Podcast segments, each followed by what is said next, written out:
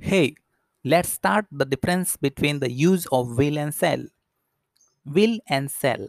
The original difference between the use of will and shall that will is used to express future with second and third person and shall is used to express the future with first person has gradually disappeared. Will is the more common form and is now used with all person. Shall is used for offers of service or conjunction in first person.